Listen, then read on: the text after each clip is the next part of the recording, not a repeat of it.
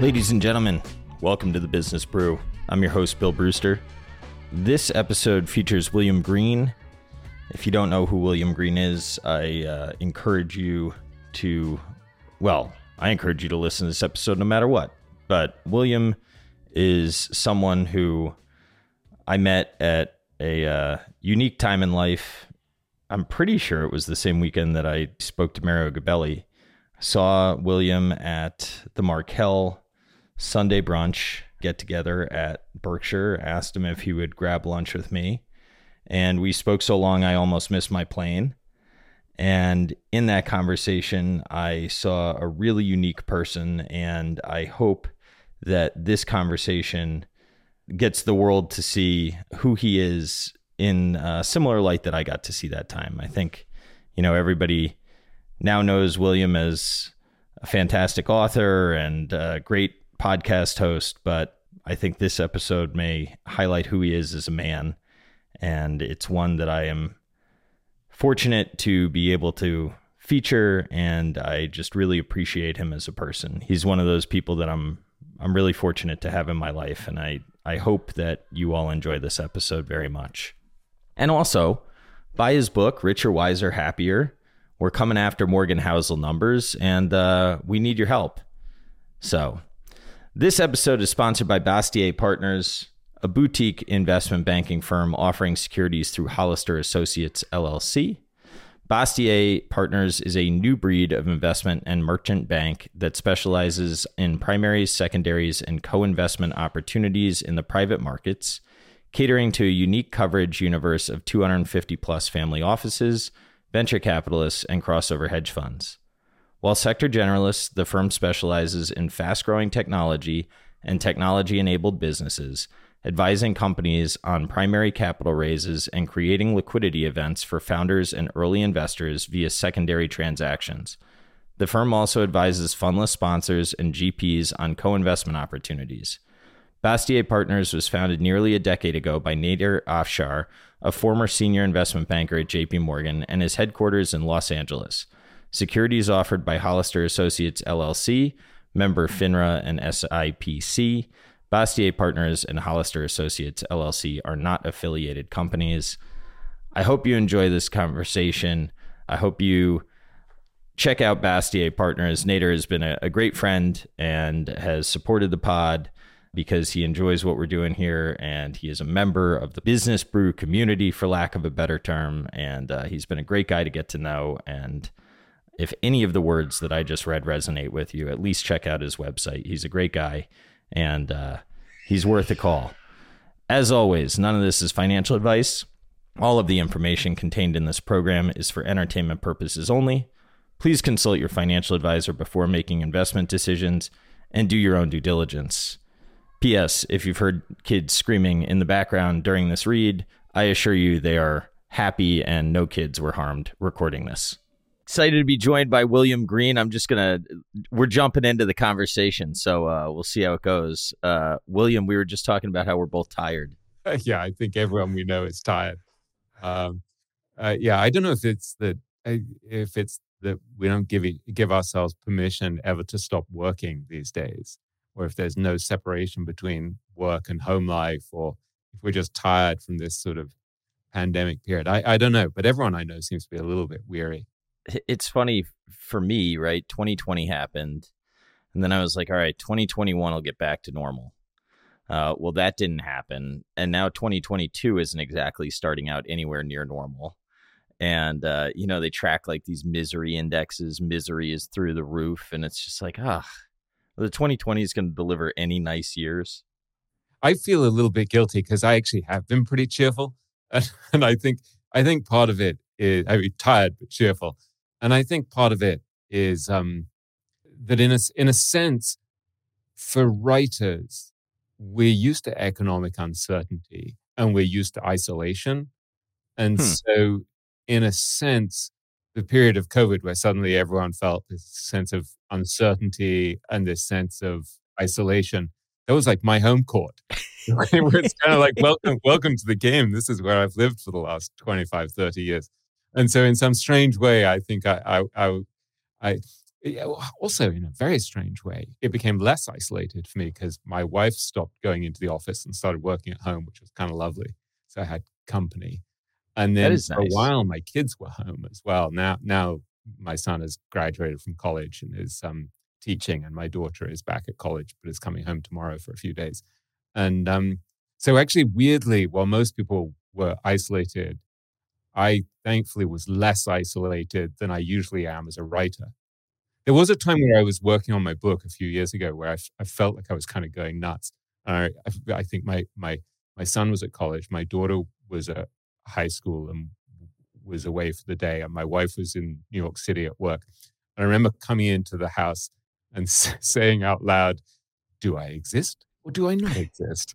And just thinking, Oh, Jesus, I'm really in trouble now when I'm speaking out loud. But there was this weird sense of, of just being so isolated inside my head as a writer. And so, so yeah, this is a very self-referential and digressive way of saying actually that I, I, I do feel guilty about the fact that I've not been more miserable during this period. I, have I've been pretty happy. So sorry about that. I apologize. I, I think it's good. I think we need to spread more cheer. Yeah. I, yeah. I encouraged people on uh on the Twitter machine to turn on some Earth, Wind, and Fire and dance a little. You know, like just let it out. The other thing about this period is that it gives you permission to say no to a lot of things that you didn't want to do. And so that's been kind of great to be able to say, I'm sorry, I just don't want to expose those people to the risk of me giving them COVID because I've been socializing or something. And so yeah. you duck out of some event that you just really didn't want to go to. So, so it really means that I can sit around reading and thinking and um, blathering on all day. Well, that's nice. Yeah. So I don't know, but but you you've been relatively cheerful since we last spoke, or you've been going nuts. No, man. I you know I don't look on a on a day to day basis. I have nothing but gratitude um, for you know I, I I live a very fortunate life. Um, I you know there are I think that I have felt burnt out if that makes any sense and I and I've kind of gotten to this weird point in my life where uh you know you know what's really weird that I'm going through actually for the longest time my identity that I thought I cared about was being a good investor. Hmm. And this podcast is actually like way more fulfilling to me than uh returns and some of some of that has to do with um you know i'm watching my grandma age uh and she's declining you know it was slower and now it's faster. Uh, and I, I don't know it's just put a lot of stuff in in uh, perspective and my kids are at this age where you know once the four year old turns five i think we're all going to have really good times together at four four is not my favorite age. Yeah. Um but i just i don't know i i'm i'm much less interested in work than i used to be uh and i i don't know i almost feel guilty saying that but it's the truth yeah i maybe this period has forced us to reappraise a little bit and say, what is it that actually makes for a happy and successful and fulfilling life? I, I think I probably just had my midlife crisis a few years earlier than you did. And, and so well, I, am older than you. So I'll um, tell you what I think. I think what a commonality may be is I I have now had access to investors that I respected for so long, and I see how hard they work, and I see, you know, how smart they are, and um, I don't know if I really like look in the mirror and say, do I want it as bad as they do? My answer is no. That's very interesting. That's a that's a very helpful piece of self-awareness. And and it may be it may be that you could structure your investment portfolio so that it would require less intensity. If intensity yeah. is not what you uh, are wired for, maybe that would be smart to structure it in a in a way that suits your your temperament and your your your drive and ferocity. And I I sometimes think about this because over the years I interviewed people like Peter Lynch, who ran like crazy for 13 years, I think, and then quit, and um, basically never took a vacation, never took a day off practically, and had this belief that he should just turn over as many rocks as possible. That if he looked for 10 ideas, he'd maybe find one good one. And if he looked for 100, he'd maybe find five good ones or whatever it was. And then his successor, or one of his successors, Jeff Vinik, also worked like crazy, but then quit to spend more time with his kids. And um, and then Karp, who I wrote about in the epilogue of my book, also regarded himself kind of as a, an extreme athlete almost the way that he was investing. And and he was a great squash player and a uh, you know obsessed with fitness and health and nutrition. And so he was kind of trying to outrun everything. And then kind of um, just decided he couldn't bear it anymore and quit and so i sometimes wonder if you you can you can win massively by just working way harder than anyone else, which is sort of what Peter Lynch figured out. He's like, look, I'm competing with so many smart people. If I don't work incredibly hard, um, I'm not going to win. And and that was the early advice that he gave to Bill Miller. Well, but when Bill Miller went to see him in the 80s, and and Bill said, you know, can you ever slow down? And Peter Lynch was like, no, not really. There are like two gears. Either either you're like full speed ahead, or you might as well stop uh, you know, you can't you can't really compete at, at the um, very pinnacle unless you're working really full pelt. And so I think that has kind of imp- interesting implications if you don't want to do that. Um, and then you look at these older investors, the Buffetts and the Mungers and the like, and they're not. I, mean, they clearly work incredibly. Uh, Buffett, in particular, I think clearly works incredibly hard. And I, I remember Tom Gaynor saying to me that Buffett has um, incredible stamina. Like they used to sit together on mm. the Washington Post board, and he said Buffett just was like the Energizer Bunny, and he said that's a physical feat what Buffett has that he never stops working. So even there, someone slow and patient seems to have this kind of intensity, this kind of ferocity to the way he works. But I, I think you want to structure things somehow so that it suits your temperament, so that you're a long term investor. So, you, so that in a sense, you're actually taking advantage of, um, of, of, your laziness or your lack of uh, uh, your your lack of desire to be sort of trading constantly or running around constantly or studying a thousand ideas. And so it may actually be that that's a competitive advantage. Yeah, I mean, look, you know, I don't I don't know if it is or it isn't. What I do know is that I'm responsible for my pool of capital and other and I'm not responsible for other people's pool of capital. And and part of the reason for that is I don't really want the pressure that I feel like accepting outside money would create. And part of it's I frankly don't know if I deserve to ask people to give me their money, right? Like um but I guess I always I always thought that the goal was to get to the point where I felt like I was ready to ask people for their capital. And now I'm finding out that maybe the goal is to have really fascinating conversations with people that I'm really fascinated with and share that knowledge because uh, I don't, when we first met, I don't know, man, I felt really lost. And I guess for the first time, I actually feel like I have a purpose and that I'm giving back to a community that has given me so much, right? I mean, if I was an investor, if I wasn't an investor, I don't think I'd be interested in the world. And like we never would have met. And and like there there are all these fantastic things that I owe to investing. Um, and this is the way that I can actually get back, and it's it's uh, fulfilling. Yeah, and that sense of being lost, I think, is actually pretty powerful because I think if you were if you were really satisfied always and you felt like you'd figured it out, you were kind of smug and complacent, and you're like, yeah, I've nailed this game of how to live and how to invest and all of that and how to parent and everything else, you wouldn't you wouldn't have this intense desire to learn and to chat with people and to try to figure things out. And so for me, I think part of part of what's helped me over the years is is that in the same way as you, I've kind of uh, I've gone through these periods where I felt really lost. And where so so when I'm interviewing people that I write about or that I interview on my podcast, um, I I have skin in the game. When I'm asking them how to think and how to live and how to invest, uh, that's because I want to know. I want to figure it out. And and so I think it's interesting when you when you think of people like Tim Ferriss with his podcast, um, Tim clearly, I, who I've never met personally, but he he's talked very candidly about having had issues with depression and, and abuse and the like. And uh, so there's there's he's obviously working through a lot of pain.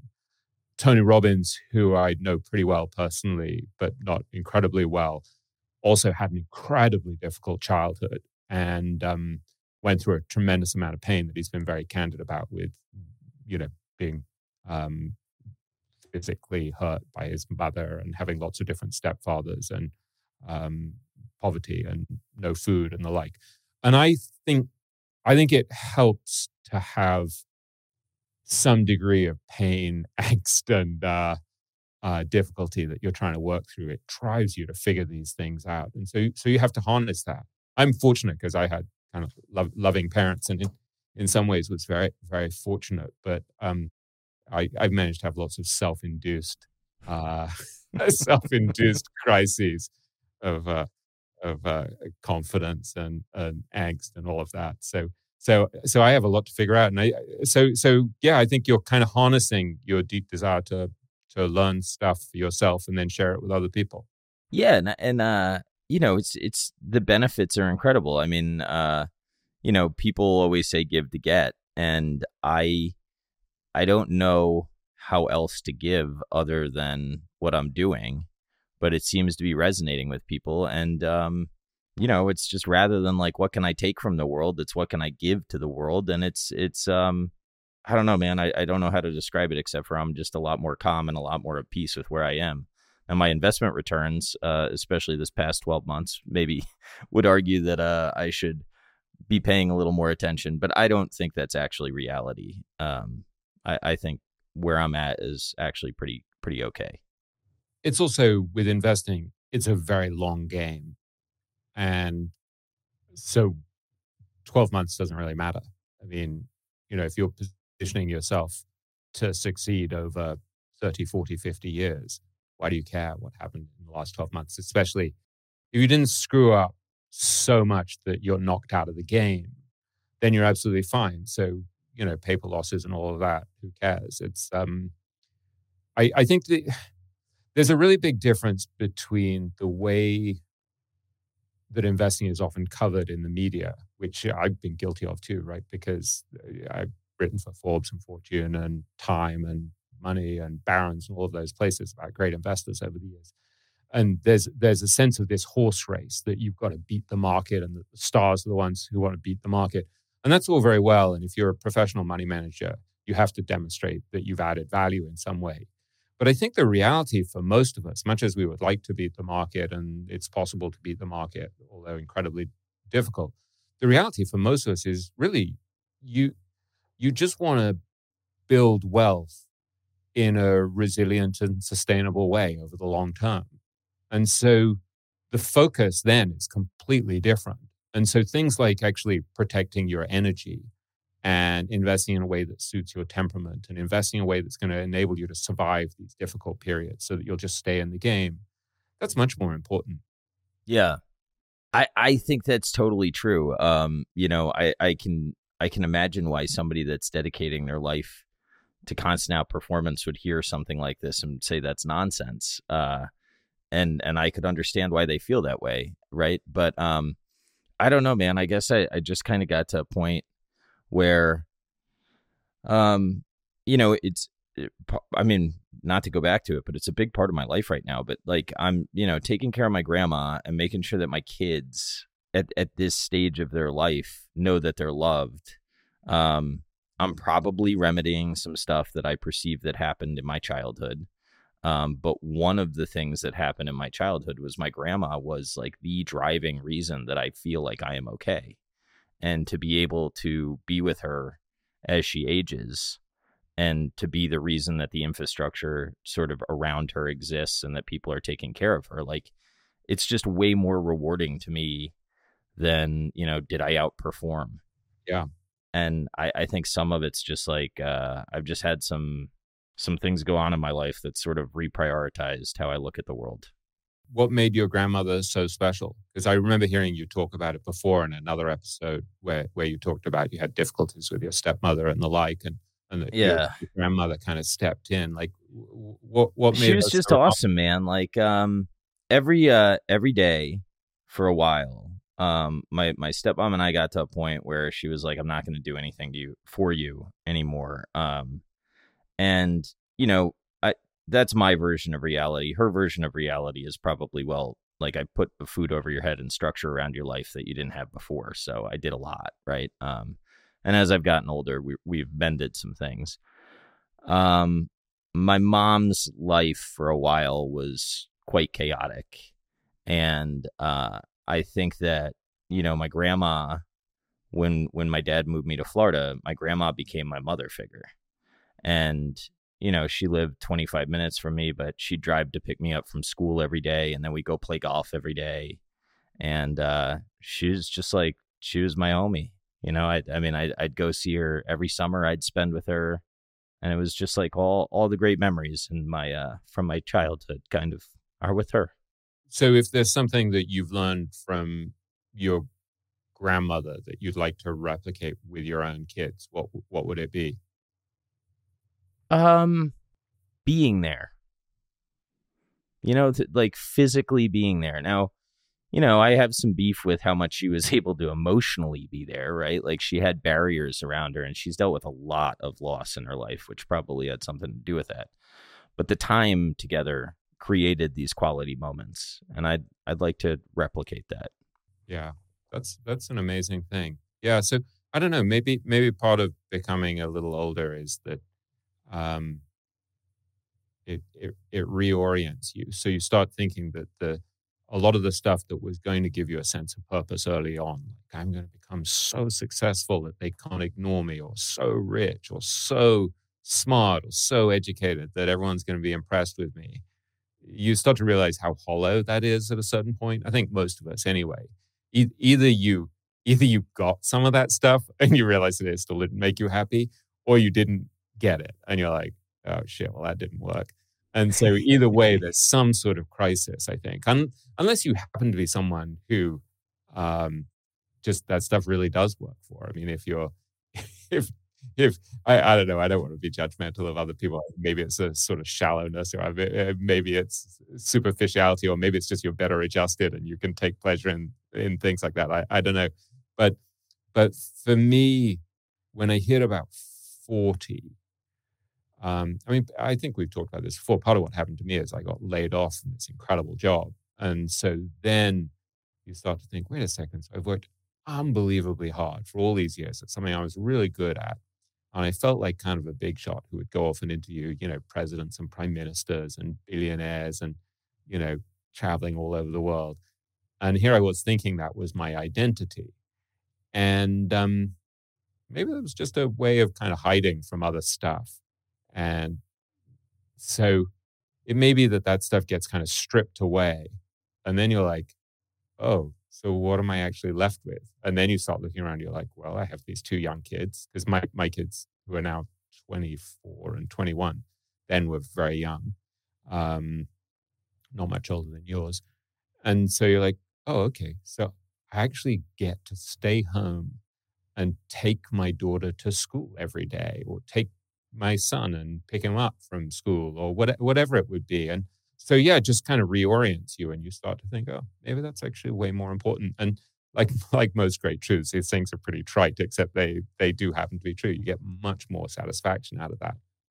But at the same time, you do want to achieve something and you want to feel like your career is meaningful. Yeah. Yeah, no doubt. Um what do you mind telling people a little bit about what your job was? Because uh, I don't know that too many people know that about you. I mean, I don't.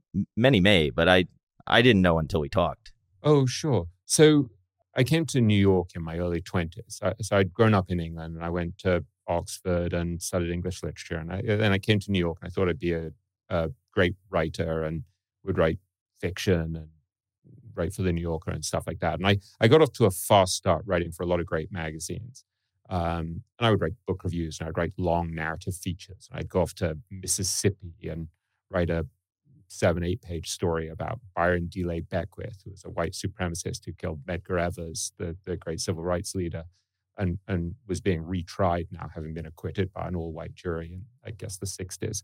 And so I would write these long narrative literary things. And And then, and then I ended up becoming a financial journalist, and I fell in love with the stock market. And I went to work for things like Forbes, and I wrote for Fortune, and um, all sorts of financial publications.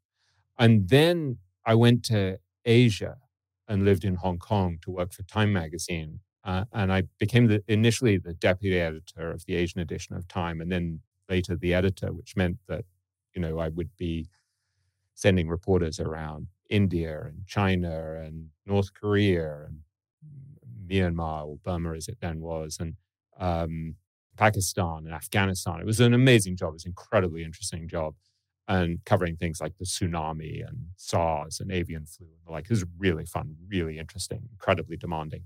And then I went to London to edit the European, Middle Eastern, and African editions of Time. And so I felt like kind of this big shot. I returned to my home city of London on an expat package for Time, which was an amazing ruse. So it meant that I was living in a beautiful white stucco house in Belgravia in this beautiful area of London.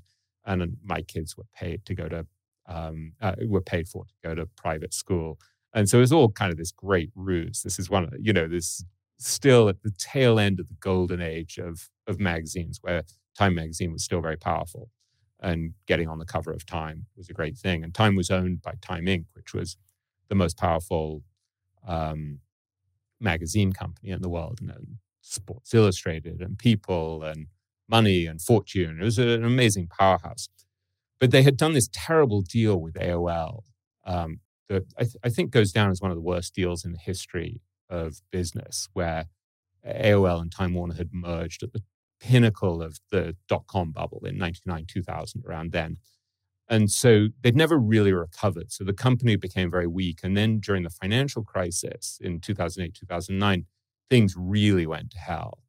And so here I was, one of the most expensive people on staff, um, you know, with my fancy expat package, swanning around interviewing people like David Cameron, the British Prime Minister, and Donald Tusk, who was the Polish leader who then became head of the EU, and, um, and feeling very self important and um, being flown business class everywhere to interview prime ministers and presidents and the like. And then suddenly, ignominiously, when Lehman Brothers went under and, and the financial crisis struck, I got laid off. And so this is probably around October 2008, something like that. Um, and I, I remember calling home and, and telling my wife and my son, who must have been about nine or 10, if I remember rightly, maybe a little older, yeah, probably 11 or 12 projectile vomited across the living room. Uh, I mean, it was really intense. You know, I went from hmm. I went from feeling like this this this golden boy to um, feeling kind of. Eh, I mean, it's it's it's hard to explain because you know it's not personal when these things happen. That uh, you know, everyone tells you it's not personal, but it's intensely personal. If you, yeah. If you've just been working seven, I've given my entire life to this yeah. organization. Now you're canning me when I like yeah. need you, right? Exactly. Yeah. So I'd worked sort of 70, 80, 90 hours a week for probably seven years at something that I was weirdly good at, at least in my own estimation. And then suddenly you're canned. And so that that really forced me. I, I was probably 40 at the time. So that really forced me to go back and think, so is it all just random? Did I just lose this political battle because I didn't smarm up to the right people? Is my profession dead because I'd spent all those years in journalism as it declined? And so you're sort of like, is this just going the the way of horse carriages and buggy whips and all of that? And I just need to change, or uh, is it a blessing in disguise? And so it Eh, and you know am i going to be able to support my kids and and my wife? And so and and it and it created all sorts of issues in some ways. It's funny i've forgotten all of this so thank you for reminding me of my trauma bill. Uh, so, so we can uh, get into mine. yeah thanks. So uh, i'll live to regret asking you about your grandmother. And so um so i had um so because i had been in new york for all those years i mean i'd grown up in london then i'd been in new york then Time Magazine had sent me on an expat package to Hong Kong. And then I'd gone to London on an expat package. And so when I got laid off and I was living in London, it's like, where do I even live? What's my hmm. And then do I keep my kids in these fancy private schools in England? My son was at this 700 year old private school in England at some point then. And so initially I went to work. I, I, it was sort of like a rebound relationship. I took a job at one of the few um, media companies that was really thriving. Uh, and I was very lucky to get picked up. And so I got a, you know, um, severance package and then immediately went to work for this other company. And I just hated it.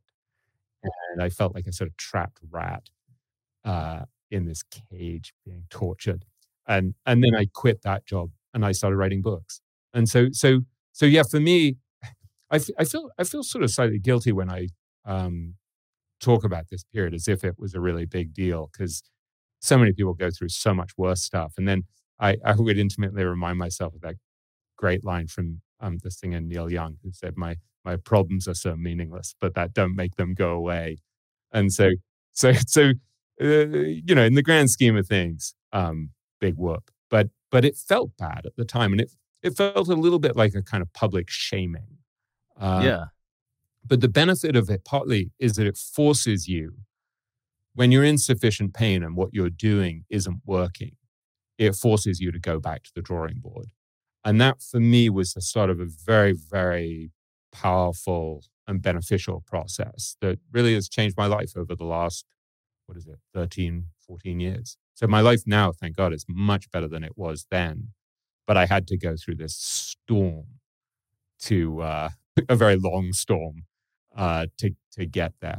And and so maybe like I was saying to you before when when I was saying that you're the, the, the fact that things have not always been easy for you is partly what drives you to ask questions and learn stuff that, that it turns out to be actually a real gift. Um, I think the fact that I went through this very painful period helped me help, helped me in many ways. Uh, one, one of them as a writer and interviewer, that I think when I'm interviewing people, um, I'm much more empathetic.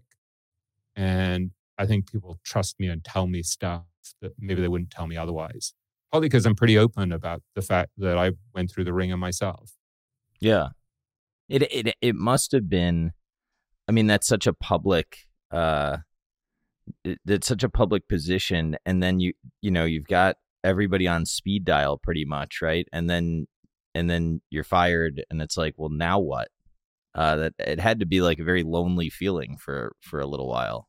Yeah, you do feel I, it's funny. I, I, was talking to a friend of mine who's very successful um, investor, and and he he ran a hedge fund that was successful, and he was a eminent professor, and then his hedge fund kind of got ripped apart during the financial crisis, and we talked a lot about his situation and mine, and he talked about his sense of shame, and it's a very strange thing for. I mean, I don't I don't think many of us are that maybe, maybe it's men. We're, we're not that comfortable talking about a sense of shame. Uh, Shame's powerful stuff, man. Yeah. We've mentioned guilt a few times. Guilt and shame. Um, it's it's interesting. I I I read a lot of David Hawkins books. Like a lot of people have read Power versus Force. I, I just finished another of his books this morning, and I, I I read his book pretty obsessively over and over again.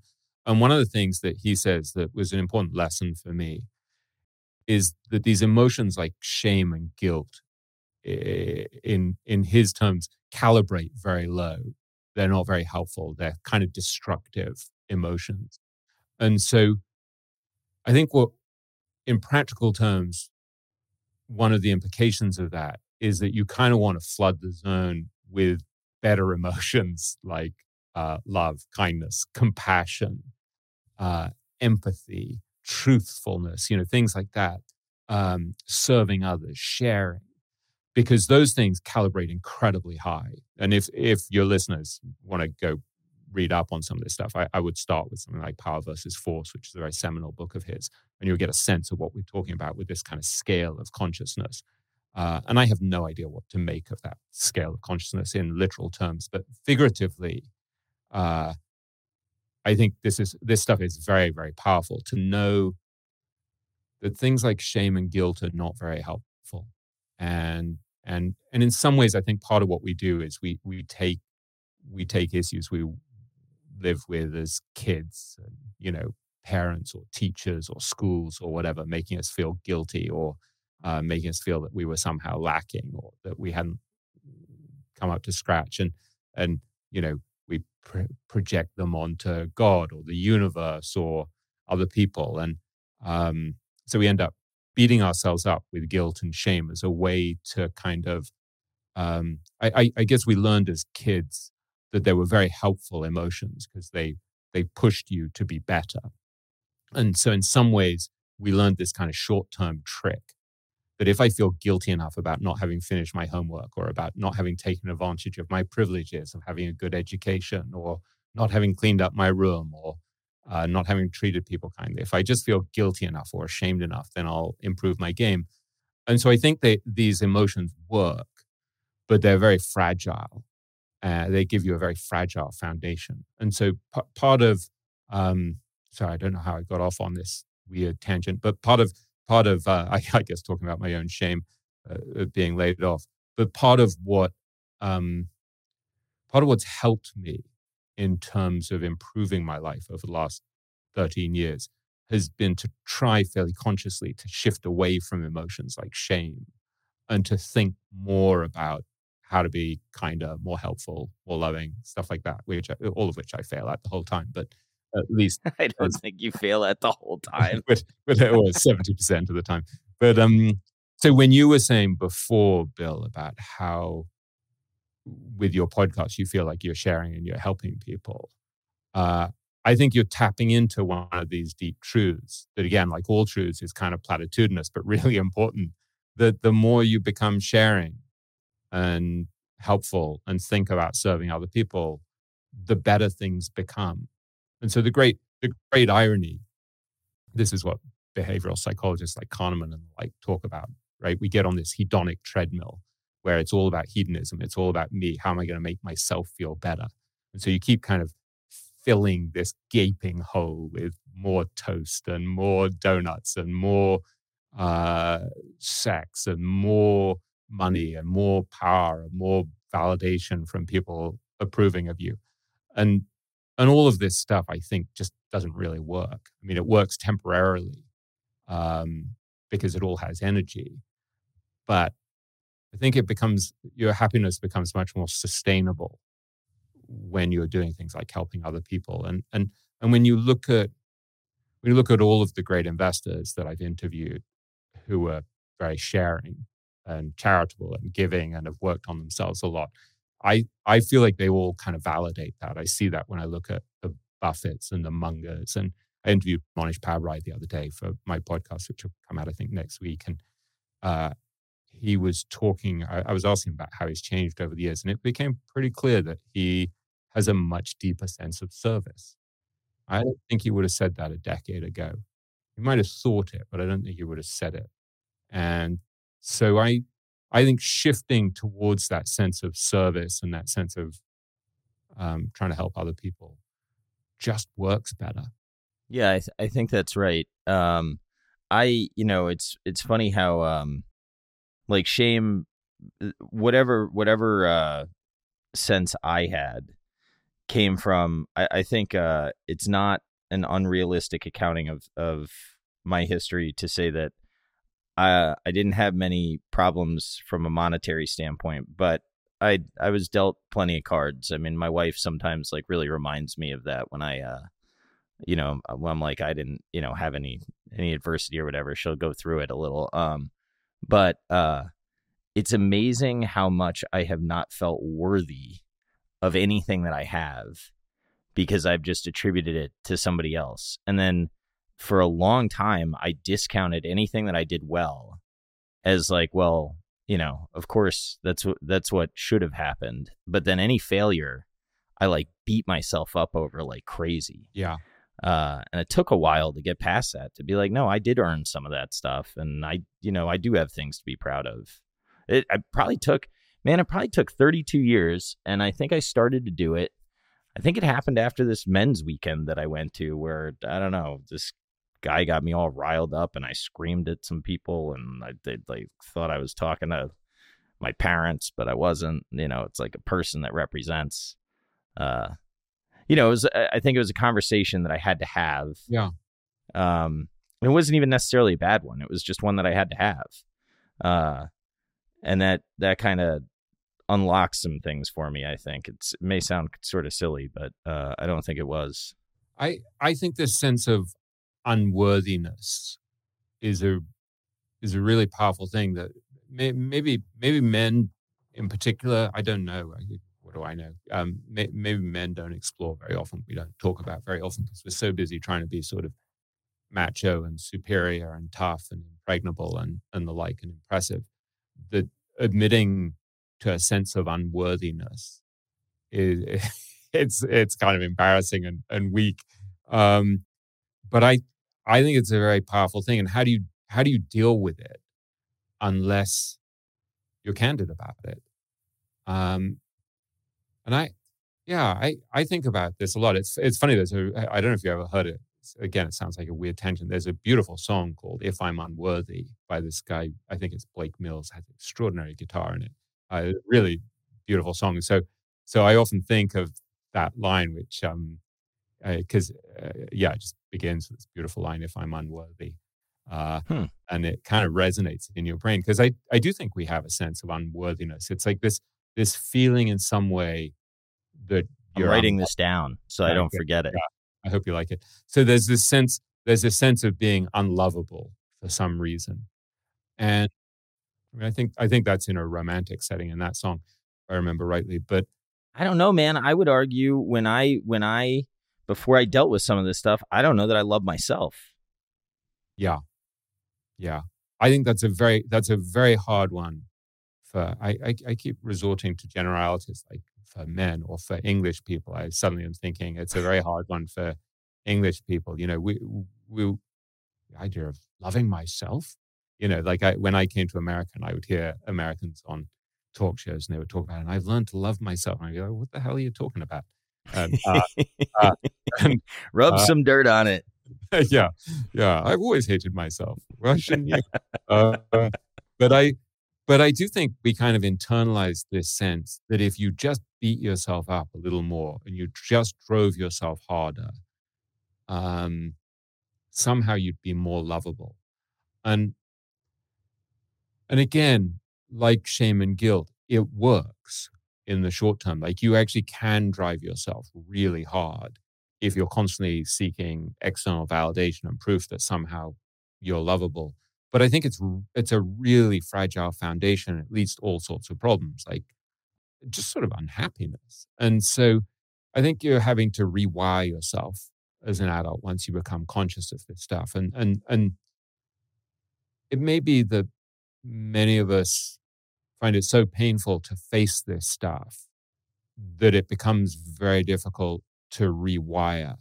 And and so part part of what's been helpful to me, I, I can't remember if we talked about this last time I was on your show, so for, forgive me if I'm being repetitive, but um, you can do. It. Sometimes it. it's good to revisit the important yeah. stuff, man. And you can do what my kids do and just tune me out at a certain point. No, no, I'm I'm very listening. I'm listening well. very carefully. Um, so so part of what I've been working on over the last year or two, I'd say, have been um, these sort of two tracks of studying these Tibetan Buddhists and also studying David Hawkins, where they both have a similar way of dealing with this stuff.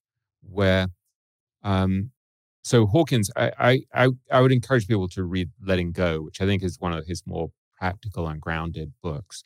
And there's a bit in chapter two where he talks about this mechanism of letting go, which I'll kind of garble, but I think is incredibly important. Where what he's basically saying is when you when you feel stuff arising, like these emotions that are difficult, or these patterns, thoughts that are difficult that you don't particularly like and that are very uncomfortable, instead of judging them or suppressing them or trying to change them or projecting them onto somebody else because you can't bear it. So you you start to think, I, can't stand this guy. I can't believe he's behaving that way. When actually it's just it's just triggered something in you that you need to deal with yourself. So instead of trying to change or judge or suppress any of these thoughts or feelings, you let them arise and you kind of you kind of look at them and you're like, oh, okay, yeah, okay, I see that. And because you're not resisting them, Hawkins' view is that the energy behind them gradually dissipates. and he also has this approach of surrender that I think is very interesting. Where I, mean, I think the subtitle of "Letting Go" is "The Path of Surrender" or something like that. And there is a there is a sort of deeply spiritual aspect of what Hawkins is doing. He, he calls his path the path of uh, I think devotional non-dualism, and it's very connected both to Buddhism and Hinduism, I would say. And and so he's surrendering a lot of these emotions, difficult thoughts and feelings to God, I would say. But it's just this so if if you don't believe in God, fine, you know, whatever it is you believe in, like you you surrender them to your ancestors, to your grandmother, to your um, to nature, to the better part of yourself, to you know what whatever it is.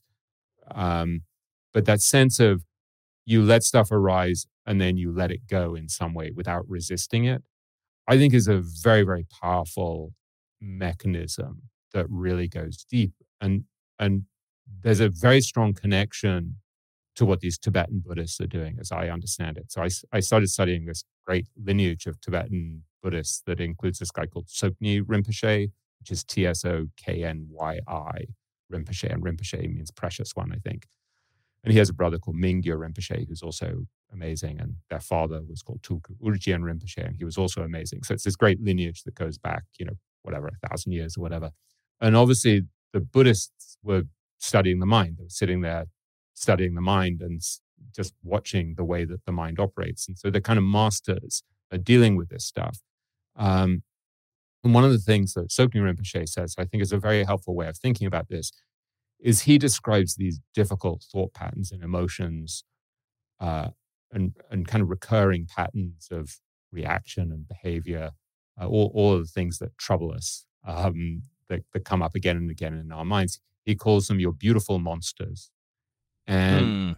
and he says, um, again, instead of judging your beautiful monsters and hating them and suppressing them and denying them, he says, he says you need to befriend them and treat them in this kind and compassionate and loving way because they're part of your phenomena.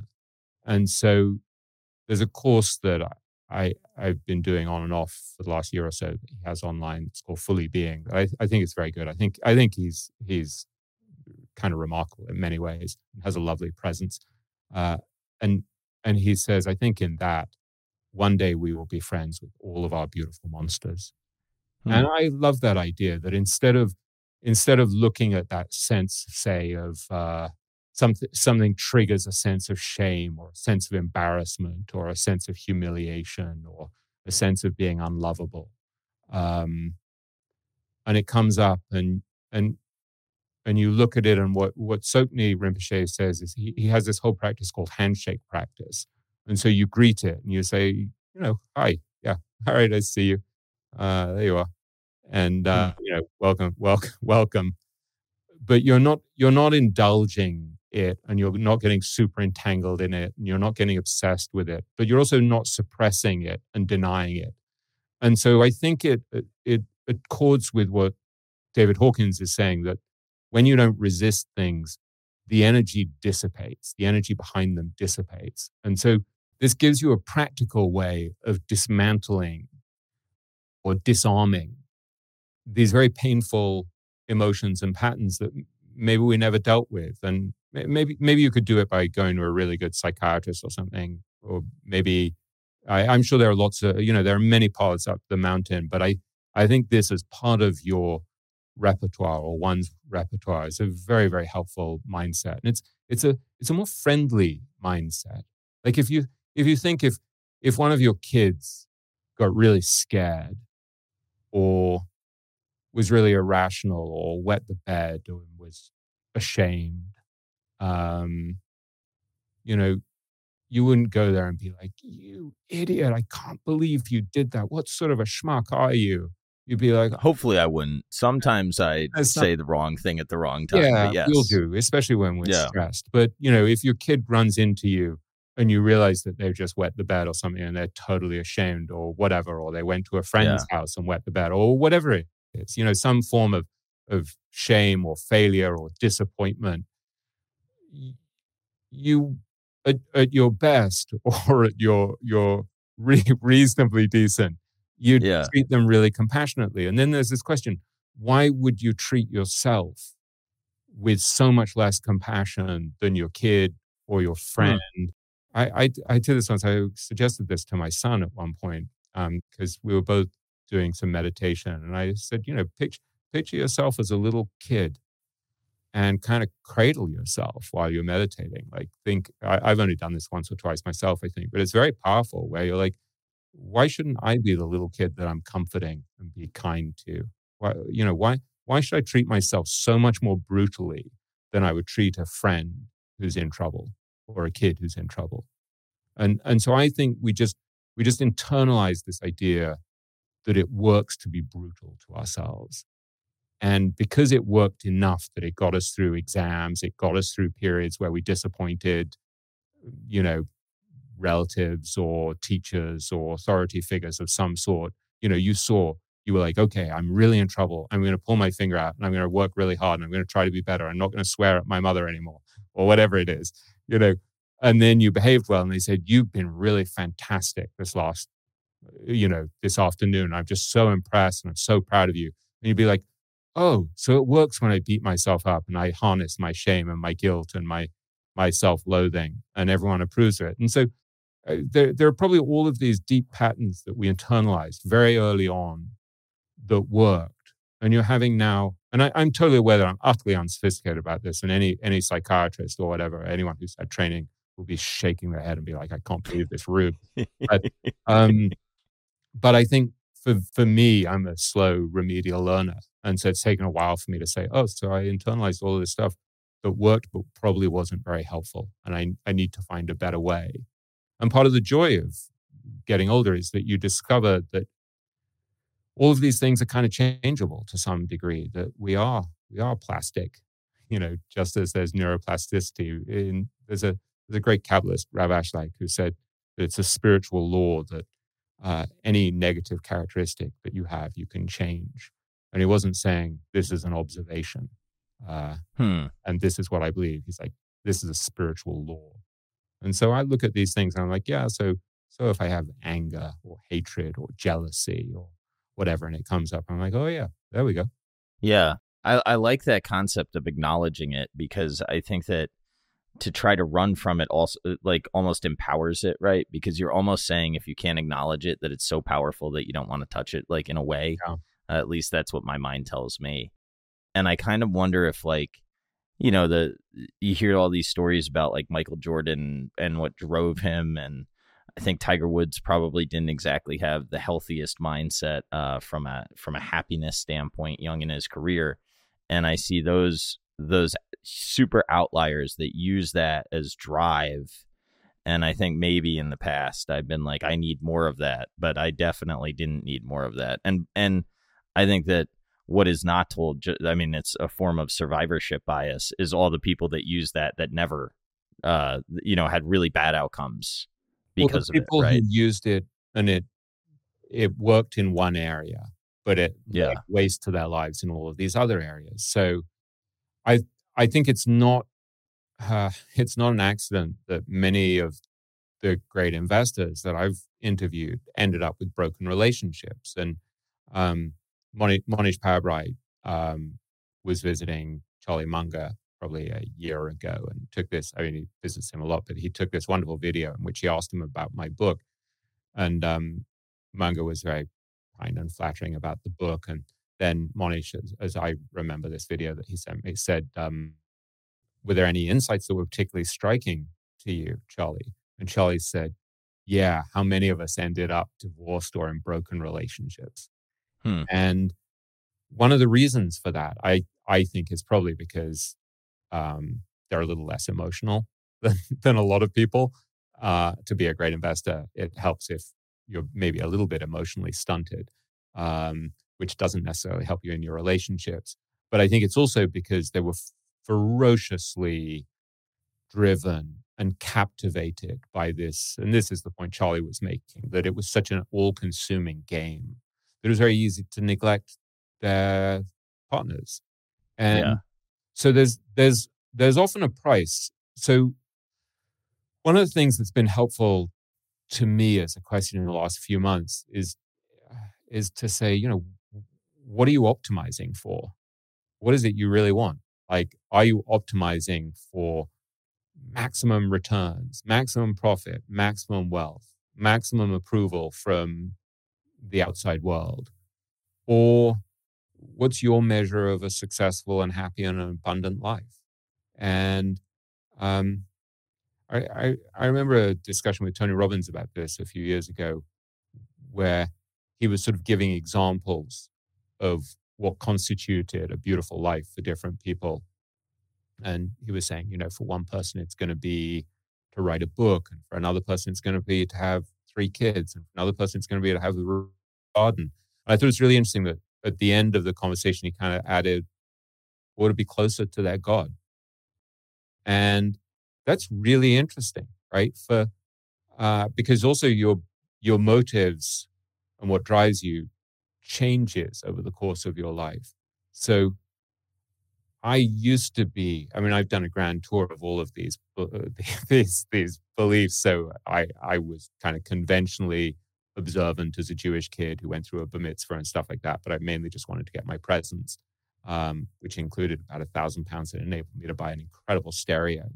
Uh, nice. So that was and really a fun my, party. My, exactly. So that was my religious upbringing. Was largely the culminating in the present, the in the gifts that enabled me to buy a stereo.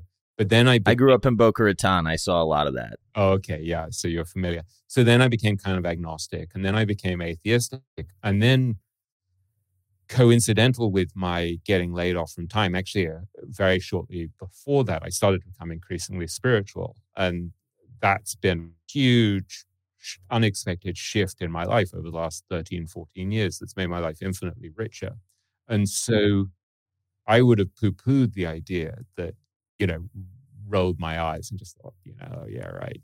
Like if you're a moron that's a that's a good that's that's a good goal. Good luck with that one dupe um and um and now i'm kind of like yeah well there's a there's a teaching of Rav Ashlag, the Kabbalist I, I mentioned before, where he said basically your purpose, the, the purpose of creation is to cleave to your creator, to become more and closer and closer to your creator. And he says the reason, the reason, you know, the way the way that you do it is through what he calls an affinity of forms. And so if there's this force of creation that's loving and sharing and kind and compassionate and creative and all of that, you want to become more loving, kinder, more compassionate, more sharing, um, and overcome what he calls the desire to receive for the self alone, which is like me, me, me, me, me, everything for me.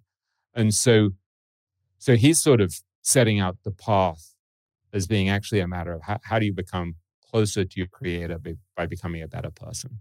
And hmm. that, that to me increasingly makes a hell of a lot of sense. And so when you said to me before that you've shifted away from wanting to have maximum returns and manage other people's money and get that sort of external validation as a money manager. And you're like, I'd actually really like to be there for my kids. And I'd really like to do this podcast and talk to people and learn in public and share what I'm learning.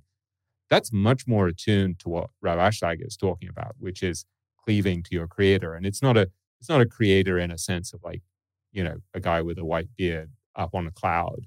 Um, it's a there's a, a there's a sense that there's this force of infinite giving and love and sharing and kindness and all of that. And and look, I as I said, I've had all of the different belief positions. The, the one thing you know is that I've been wrong.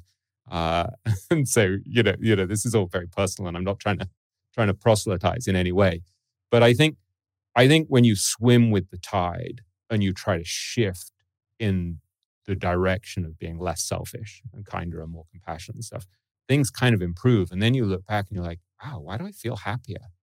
And so I felt much more depleted when, you know, in, in the days before I got laid off um, by time, when I felt kind of conventionally successful in certain ways, but very dependent on external validation, you know, on, well, here's my big shot title and here's my big, you know, uh, you know, here are the big shot people that I'm interviewing. And, you know, I, I would go to India and I'd interview the Indian prime minister. I was, you know, overseeing a billion people or more or whatever. And you'd be sitting like four feet from him looking into his eyes. And, um, you know, it was a very, it was a very interesting, head spinning, intense life. And I, you know, it was really fun in some ways. But I didn't really stop to think, is this true to who I am? Why am I doing it? Am I, you know, am I doing anything of any enduring value?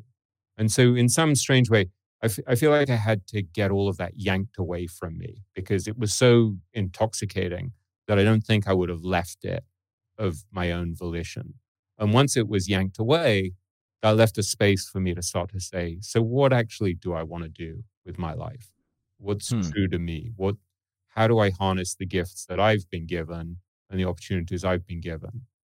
And and I think even asking that question is a very helpful place to start. And so I, I remember one great teacher saying you should be asking every day, you should be saying, okay, please reveal to me the purpose of my soul. What am I here for? And um, again, I'm not proselytizing in any way. What do I know? Um, but I think I think that openness, that sense of instead of madly rushing to get a promotion, a, a pay hike, uh, a better title, more respect, you know, unquestioning, unquestioningly rushing to get more of that validation to fill the hole. Uh, I think it's really helpful to stop and say, okay, please just show me what I'm supposed to do. What's the purpose of my soul? Like, why, you know, in your in your position, why were you given these talents, these particular talents, these particular opportunities, these particular challenges that you faced? Um, and that's once you start to be open and ask that question, maybe also it softens you up a little makes you a little more humble. And so instead of saying, I know this is what's right for me, um, a little more accessible to hearing. And I, I, I don't know, it's kind of like when you, um, when you have a conversation with someone and you think you can say something that can help them, but they're so busy talking and telling you what they've figured out about life and the universe that you're like, yeah, I just can't talk to this person. They're not going to hear, which probably yeah. me pretty perfectly. No, not at all. I, I love talking to you, man. I, and I'm glad that, uh, I'm really glad that, that this episode is going this way because, um, you know, I just, I, honestly, man, what, that the first day that we met when we had lunch, that was like one of my favorite days, uh, that I've that I've had. Like that was a really memorable day you know, and it was like um, going back to what investing has given me, right? If I'm not an investor, then I'm not in that room at Markel and I don't ask you to have lunch and you don't say yes. And, you know, uh, like these are meaningful conversations. And I think this is what life is actually about. Um, I think, you know, the, I think we're on some kind of parallel journey together, Bill. And if I, I mean, if I'm, I am kind of a mystic about these things, and so I think people come into your reason, in, into your life for a reason, and so, you know, we met, and whether that's true or not, or whether it's just a helpful delusion or illusion, who knows? I, I, I feel pretty strongly that it's true, and it may be that believing that it's true makes it true. Uh, but um, I think I think we met for some kind of a reason, and I, I think we're sort of fellow travelers on this kind of journey of trying to figure things out. And if you can come in at an opportune moment and help the other person or talk about a particular issue, um, that's on their mind or help help to share something that you've learned and then they later share something they've learned or whatever or somebody else shares something. It's it's it's uh it does it doesn't need to be a quid pro quo because i think also there's a sense that um once that's your mindset where you're looking to help other people you're constantly getting help in all sorts of different ways, not necessarily by that person, but by other people. And so it becomes this kind of really beautiful feeling that the world is looking out for you. And I, I was interviewing Mohnish the other day, and I, I, wonder if people will even hear this bit. You know, a lot, a lot of people, because so much is said that it's really easy for your eyes to glaze over. But right at the end, I said something to him, and he said, uh, I, I, mentioned I mentioned this guy, the Colonel, who came in to run the Dakshana Foundation for many years. Who's one of the most extraordinary people I've ever met. He's an incredible human being who, who ran the Dakshana Foundation for one rupee a year. And wow. and he said uh, he had lost his daughter. His his daughter had died, I think, in a car crash when she was pregnant. And he said, "The Lord took away my child and gave me a thousand children to take care of." And so he was looking after all of these kids at the Dakshana Foundation. Just an amazing guy. And I mentioned him very briefly in that interview with Mohnish on my podcast, and I said, um, I said, yeah, and you were incredibly lucky to get the colonel. And he and Mohnish said, when you do the right thing, the universe conspires to help you. And that's really interesting to hear someone as profoundly rational and cerebral as Mohnish expressing such a profoundly mystical and spiritual idea that I I really deeply believe is true. And so I think I think that's interesting that the world is conspiring to help us in all sorts of ways as we try to become better people. Yeah, I think I I I subscribe to that, and and what I've noticed is there's uh you know there's a group of people and they seem to operate in similar ways uh and you know whether or not it's becoming one of them puts you in the peer group or whatever but like one of the guys that i'm thinking of is uh Saurabh you know he's yeah. just like he's just a guy that if i can ever do anything to help him i will do it yeah. you know and and the reason is i know he would say the same uh I, I don't know how i can help him right but but there was a way once upon a time and i'm glad that i was there for him i was in omaha recently for the berkshire annual meeting and guy Spier had a friday night dinner and i was in this room with guy and a bunch of other good friends and Saurabh came in um, this is Saurabh Madaan, who, for people who don't know, if you if you look at the Google Talks, um, on investing. Saurabh hosted most of them,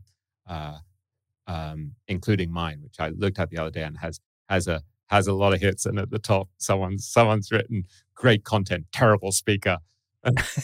Really made me laugh. Aren't the aren't the comments just oh, great? Jesus. It's uh, but at least I could I could laugh at that. It's pretty funny. Great content, terrible speaker. And and and then I I put a dislike on it, which I never do. And I say, you fucking idiot. Really? You're serious? You're going to dislike that? And, and so I thought, I thought maybe I should actually put like on his comment instead. It would be better for my ego. But when Saurabh came into this room in Omaha, people, including me, lit up. Like I felt myself like, Saurabh, it's lovely to see you. What an amazing yeah. thing to have that be the way that the world greets you because he's just a really lovely bloke. He's a very warm, kind, generous, sharing guy. And so, in, in practical terms, if you want to be cynical about this, you could say, well, as Robert Cialdini says, there's reciprocation bias. And when you're decent and you're helpful and you're kind and you do good stuff to other people, they also want to help you. And so this is something that Guy Spier figured out very early in his career. And he was like, well, so if I become nicer and kinder and I'm looking to help people, then people will do good stuff to me. Um, and so it's relatively cynical at first. And then what Guy found, and, and he wrote about this in The Education of a Value Investor, which for your readers who haven't listened, I, I would really encourage you to read. Um, and I'm totally biased because A, he's an old friend, and B, I helped him write the book. But, um, but he talks about this very candidly about how initially it was selfish, but then you become kind of addicted to the, to, to helping people because you start to feel so good when you help people. And so so it's a sort of positive addiction.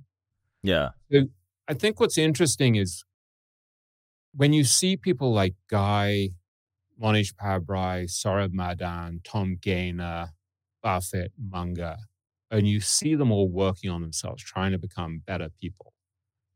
There's something very inspiring about it. It's there's there's a um there's something really deep going on here that if you if you tap into is really life changing because i i can see for example over the last few years the changes in Mohnish where i i, asked him about this in our interview where i said like you've just become gentler and softer and kinder over the years. Like do you was that a conscious effort or did it just kind of happen? But i definitely see it. I see it in I, I, I think it was very striking at the Berkshire Hathaway meeting also when Buffett was talking about I, for it's it's really worth looking at the replay for people who weren't there or who don't remember this because it was very easy to miss where he showed the pictures of these optical illusions. I think they were vases or something that could be women's faces or something like that. And he started talking about how when he read Ben Graham, there was a certain chapter, I think, of The Intelligent Investor, where he suddenly saw something that he'd never seen before and kind of the scales fell from his eyes. And he understood that the way he had been investing was really dumb and that he should invest in a different way based on what he'd learned from Graham. And then he said, This can happen in other areas of your life too. And he said, Suddenly your mind just sees things totally different. So he said, he said, maybe, maybe you just suddenly realize that you need to be kinder or that to be loved, you need to be more lovable, something like that. If you if you look at the transcript, it's really mm. worth looking at because he said it in in such a way that it's really easy to miss what he said.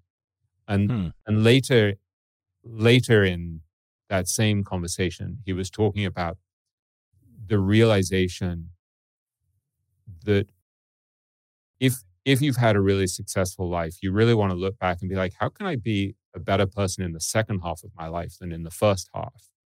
And I think at some level, what Buffett was doing was saying, I screwed up in the first half of my life. You know, maybe my marriage didn't work out as well as it should. I mean, his his his wife kind of separated from him, and his kids, I think, probably um, didn't get as much attention from him as they might have done. And I, am not saying any of this to be critical. I think, uh, you know, to operate at that sort of level um, takes a kind of ferocious focus. But I think what he was saying is that he's learned to be a better person. And he wasn't trying to say it in a self congratulatory way, but he's giving you this really important clue that you want to become more lovable. And how do you become more lovable? You know, you love more. You, you, uh, you give more. And so I, I just keep picking up these clues where I see certain things that Buffett and Munger do or that Mohnish and Guy do, for example. And I'm like, oh, that's how it works. Well, Tom Gaynor, I give you a beautiful example with Tom Gaynor since you and I met at the Markel brunch. So a few months ago, um, I email Tom and I say, you know, I've become this advisor to this investment firm and they're having a, an offsite event and going to be like 30 people or so. Some really interesting people will be there. And I want to interview a great investor there. And would you come? Um, could I interview you for an hour or something like that? Tom immediately replies, comes to this event. There's nothing in it for him. I mean, he, he comes the night before, has this lovely dinner with a bunch of us. Um, and then I interview him the next morning. He doesn't have time to stay to listen to a couple of the events that are really great, uh, really, really interesting speakers. And um, turns out he's taken a train for six hours from Virginia to come to this event, to have dinner, and then be interviewed by me the next morning. And then he gets a train home. So here's mm. a guy who's co CEO of a Fortune 400 company. He's overseeing what, 17,000 people and about 20 private companies and probably 20 billion or so in assets. And he makes the effort to do that. And yeah, that's just yeah. He drove his Prius to train. Exactly. And that's yeah. just a, that's just a really kind and decent bloke. And when you see something like that, you never forget it. I mean, I don't, I don't, of all of the, all of the things that I've seen in my interactions with Tom, interviewing him and the like, nothing speaks louder than the fact that he took a train for six hours from Virginia for that event. And hmm. so, you know, wasn't taking a private plane. He wasn't he wasn't saying, no, I'm too busy. There's nothing. He he, he didn't take the offer of doing it over Zoom, which would have been much easier because he said, I think the energy is much better when you're in person. Yeah, he was one of the first to have an in person meeting. Yeah. I, I gave him a hug when I saw him. I was like, thank God you're doing this. The ice needed to be broken. Amazing. Amazing. So, Tom is someone who has deep wisdom, right? So, Tom understands the importance of human relationships, understands the importance of doing the right thing, being kind, taking care of other people, helping people. And so, so in, in my book, when I interviewed and wrote about Tom, I think in the chapter on, on habits, on high performance habits, one of the things he said is, um, the part of his competitive advantage is that he's a nice guy. And he wasn't saying it in a conceited way. He was saying, there are just so many people who want to help me. And he said, it just helps And that's sort of what you were saying about Saurabh as well. So there, there are deep truths here that I think, I think for, for your listeners, if, you know, some of it they'll, they'll just be listening to us and be like, God, what are these guys droning on about? Some of it, if, if there's something Actionable. If they're still listening, that's probably not their answer. yeah. They probably understand by now. Maybe. But I think, but I think if there's a takeaway here, it's to start looking at the way the people like Gaynor, Buffett, Munger, Mohnish Pabrai, Guy the way that they're behaving, that in that in in David Hawkins' terminology makes you go strong. And look at the way that people behave that makes you go weak. So when you see mm. somebody, when you see politicians lying, or you see, I mean, even when I say that, there's a part of me that sinks. Um, when you see, you know, the behavior of the people on billions or succession, and you start to think, God, the, the whole world is just this dog eat dog world where it's a zero sum game, it makes you go weak. When you see someone lying or uh, just looking out for themselves, it makes you go weak. And when you and when you see people behaving like Tom did when he came to New York for that meeting, it makes you go strong and it makes you so there's actually a really, really important underlying set of principles here. And when I look at Mohnish, I mean, this is if if if people have the time and energy, I hope they'll listen to the interview that I did with Mohnish, which hasn't been released yet um, on my podcast, just because I think I I think if you listen carefully, you start to be like, oh, that's what works in life. And hmm. so Mohnish, for example, reading David Hawkins and, and saying, I'm only going to be truthful. I'm just going to be honest. I'm going to have integrity.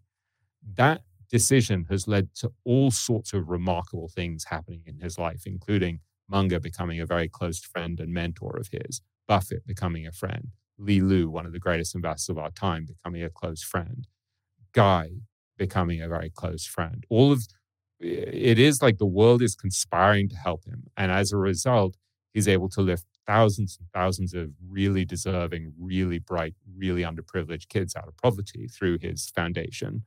He's able to uh, make lots of money as an investor, although he doesn't intend to uh, to have it when he dies because he's going to give it away.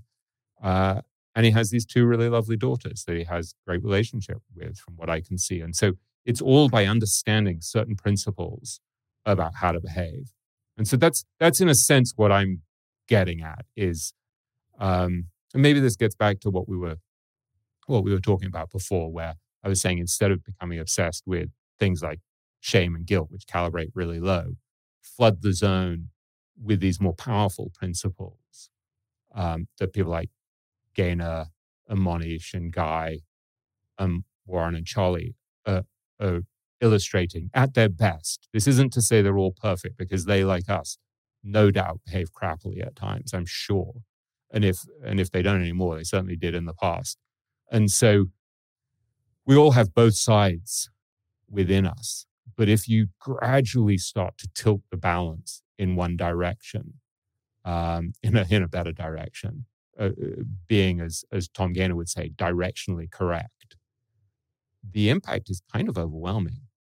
Yeah, I agree with that. Um, yeah, well, it's certainly what I've seen. Right. Uh, I I don't uh. I don't know, you know, my n equals one, but it's the only the only view that I have, right? And uh, I think it aligns you in this win-win uh, mentality. I think Rishi uh, at Google, he's I think he's the one that introduced me to the idea of playing win-win games, or um, you know, rather than zero-sum games. And I I believe he attributes it to Naval, but uh, when he said it, it was like one of those truths that just struck me.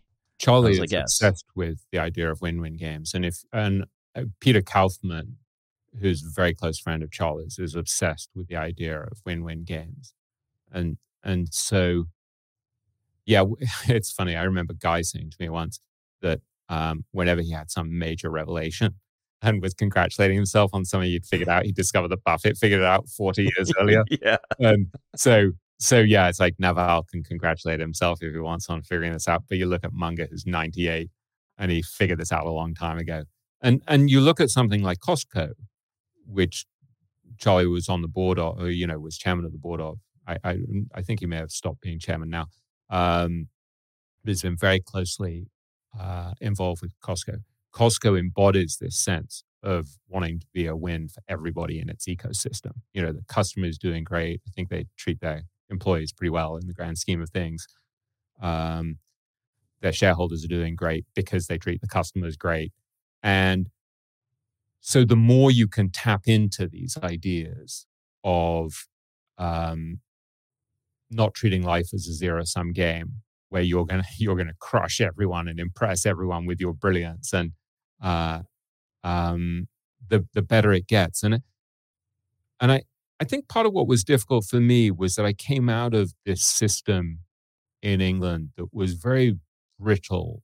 Uh, it was very I mean, I, I went to Eton and then to Oxford, and so it's a very out of scorecard world where you really wanted people to know how bright you were. And you wanted to have, I, I don't know, you wanted impressive credentials. And that drove me a lot, that desire to impress. But when it doesn't really work to make you happy, you're kind of lost. And so you have to you have to figure out am I just going to run twice as fast and push twice as hard to get the world to notice me and validate me? Or do I have to find a different system? And mm. so for me, what's been very powerful has been to see this whole other system and see it at work. And and so I, I said to Mohnish the other day when I was interviewing him, do you I, I, I said in some ways, it seems like you've been engaged in this grand experiment with the principles that you learned from David Hawkins. And he's like, it's not an experiment anymore. It worked. Hmm. And that's what's kind of cool. You want to look uh, to people who are a little further along on the path and be like, what worked?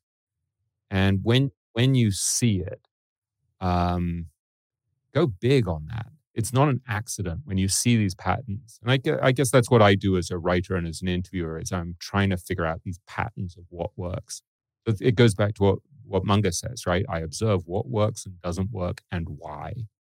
Yeah. It's been fun to listen to you interview. Have you enjoyed doing it? Yeah, I have. I mean, I know you've always done it, but now it's, yeah. you know, broadcast and audio. I find it I find it stressful. I'm surprised at how stressful I find it.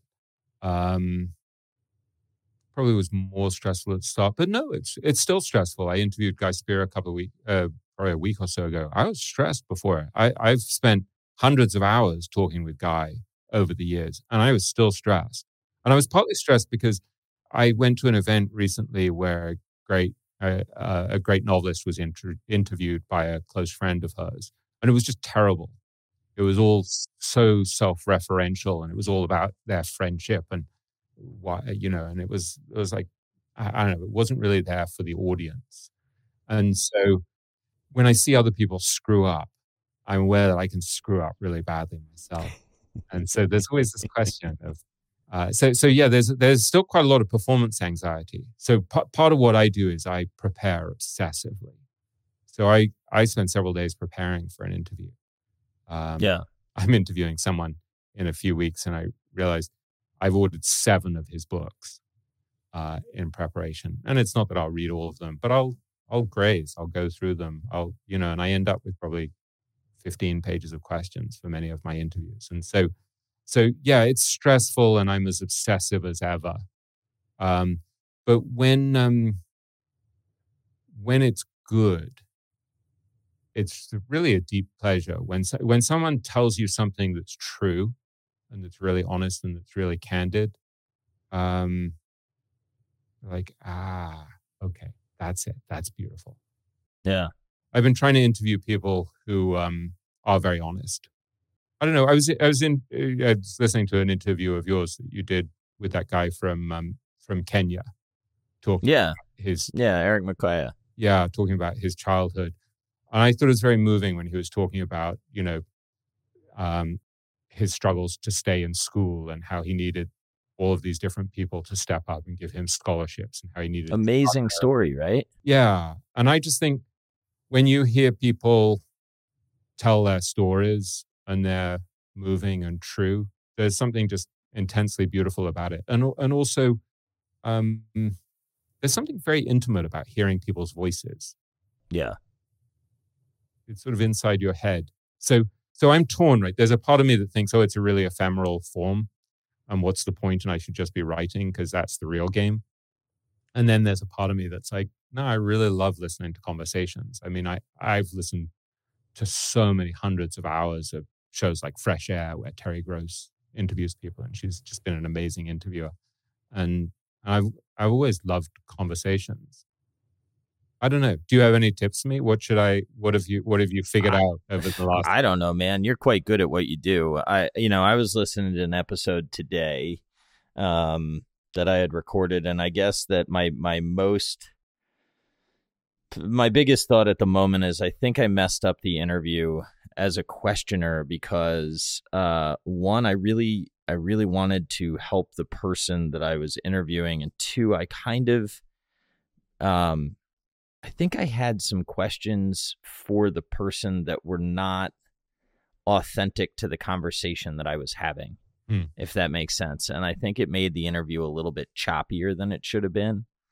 Um, and actually, in sort of uh, focusing on the questions that I thought would be would be right. I think I missed the questions that could have made the conversation great. That could have made the person, um, you know, could have highlighted who I wanted to highlight, right? But there yeah. was like a, a tension between the execution and and I'm, I don't know, I'm upset at myself for it. That that would be the only thing that. uh But I I think you're very good to listen to, man. I I listen to them all.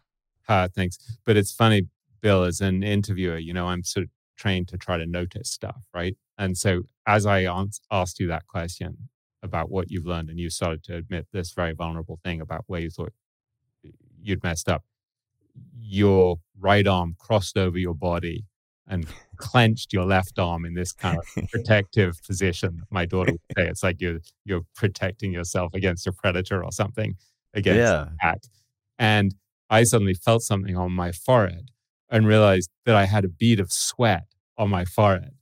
So, so as we start to discuss what we're trying to learn about interviewing, both of us actually have this weird physiological reaction yeah. Yeah, that was totally I I could not have controlled that, right? I was I was thinking elsewhere and I just did it. Right. And I'm like, what is that? Is there literally is there like a fly on my forehead? And then I reach up and I'm like, no, I'm hot as well. It's it's literally a bead of sweat.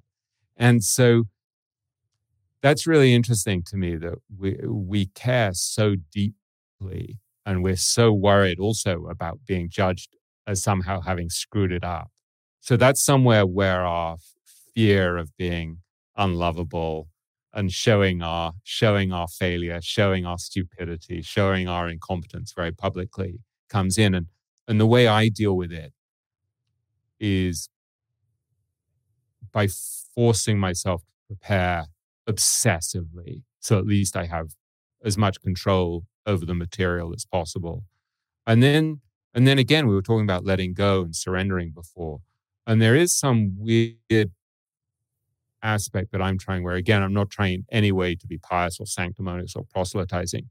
But if I say to myself before an interview or before writing anything or before giving a speech, if I'm trying to say to myself, let let me be a force for good. Let this somehow reveal light in some way. Let me shift the world in some small way towards something good.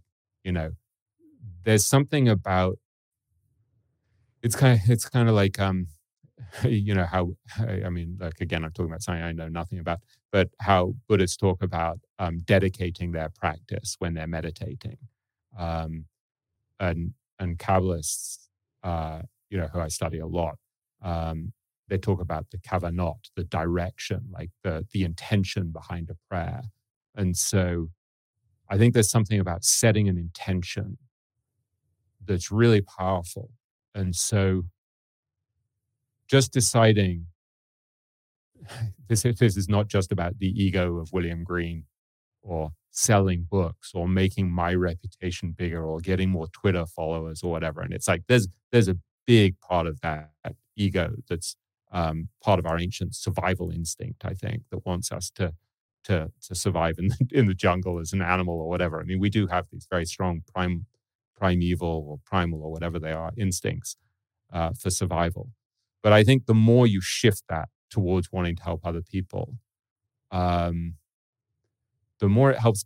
Whether it whether it helps in any sort of a uh, empirical way or whether it just softens you because it allows you not to clench so much and and just think, oh my god, are they going to think I'm smart?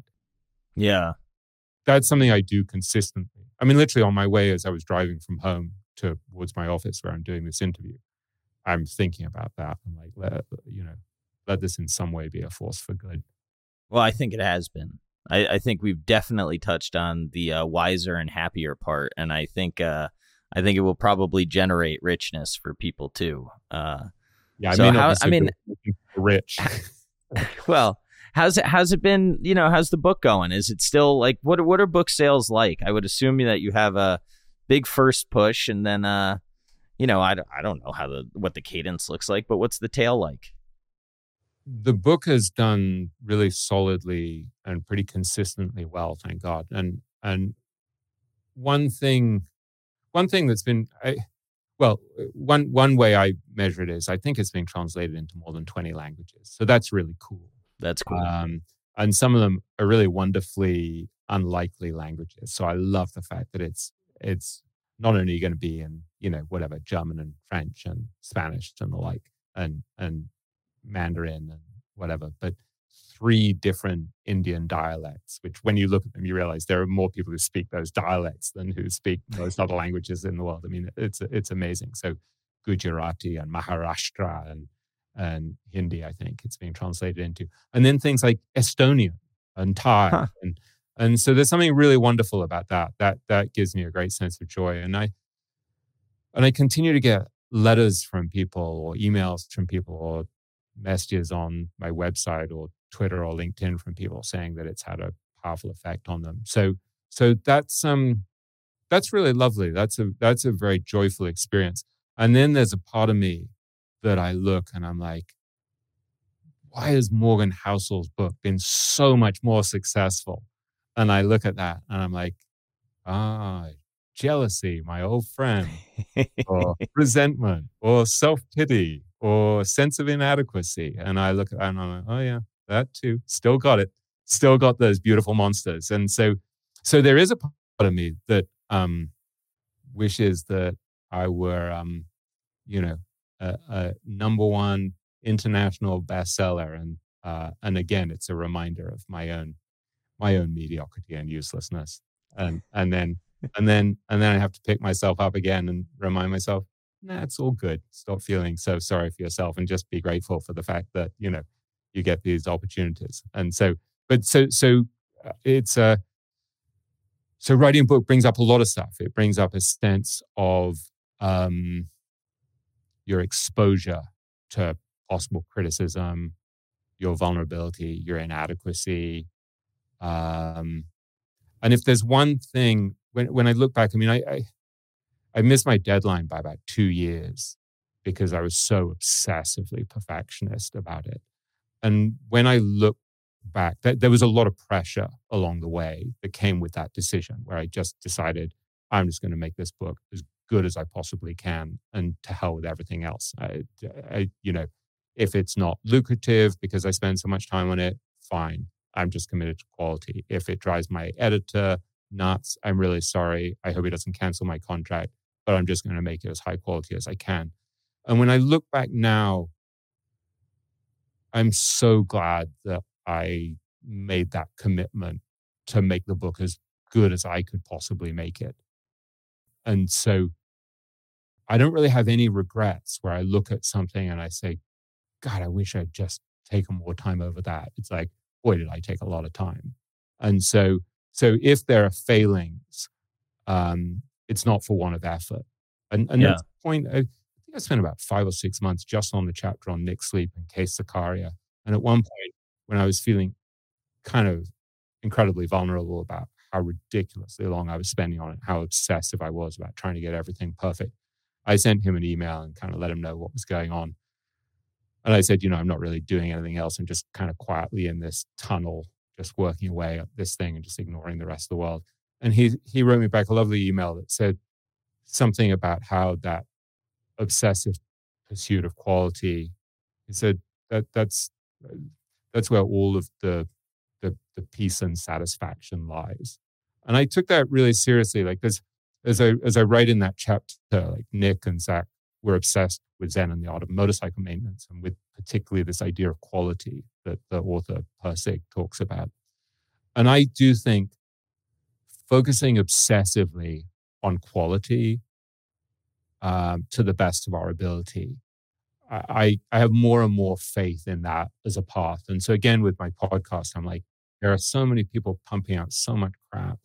Let me try to do something that's as good as I can possibly make it. And so, so, so that's the one thing I look back on where I don't, I don't really have control over the sales. I don't have control over the fact that, you know, most of the reviews on Amazon and stuff are good, but someone posted something last week that he gave a one star review, which I think I've only had a handful of one star reviews out of two or three thousand. I've gotten some of those, but he literally one star review, and he said, "Terrible. This could book could be whittled down to hundred pages." And I, I was saying to my wife, "Yeah, that's probably true. Maybe a page." and, and, so you, you are you are exposed and you're vulnerable, and it gives you a way to to to face a lot of your beautiful monsters. But but the basic idea if I'm trying not just to be self-referential, I I think going big on a commitment to quality in a world that's committed to pumping out a lot of stuff that then people look at later and they say, yeah, that wasn't my best work. Um, I'm I'm not sure the world needs a whole lot more of that. And yeah. So I would just encourage people to go big, to to to go big on quality in whatever way that resonates for you. And it's not possible at certain times in your life. Like when I was editing a weekly magazine, there were times where, you know, uh, I would say we, uh, to, to quote English soccer commentators, we won ugly. You know, it was like you yeah. won ugly with a goal in the last minute, you know, that probably should have been disallowed, but you won ugly. There are times to win ugly, but but I think when you have an opportunity to create something that's true, beautiful, and good, as a friend of mine would say, you really you really want to go big on it. I could not agree more. I actually think that that's a great place to close the conversation. But but I want to say uh, I I do think that we are on parallel journeys, and I look forward to many more years being on the journey with you because uh, I I think you're a super special guy. I love talking to you, and uh, I hope that everyone that heard this that hasn't bought your book yet goes out and buys the book. We're coming for Morgan Housel. Morgan, if you're listening, know that we're coming for you. And uh, you know, thank you for your time. Thank you. And in in in confessing my my sense of inferiority to Morgan, I I'm trying just to uh, to make peace with my my beautiful monster, so that finally I can just look at it and say it's okay. Morgan's better than you. I don't know about better, but uh, here's here's to uh, you know saying hi to the beautiful monsters. And uh, thanks again. I appreciate it. Thank you. It's been a real delight.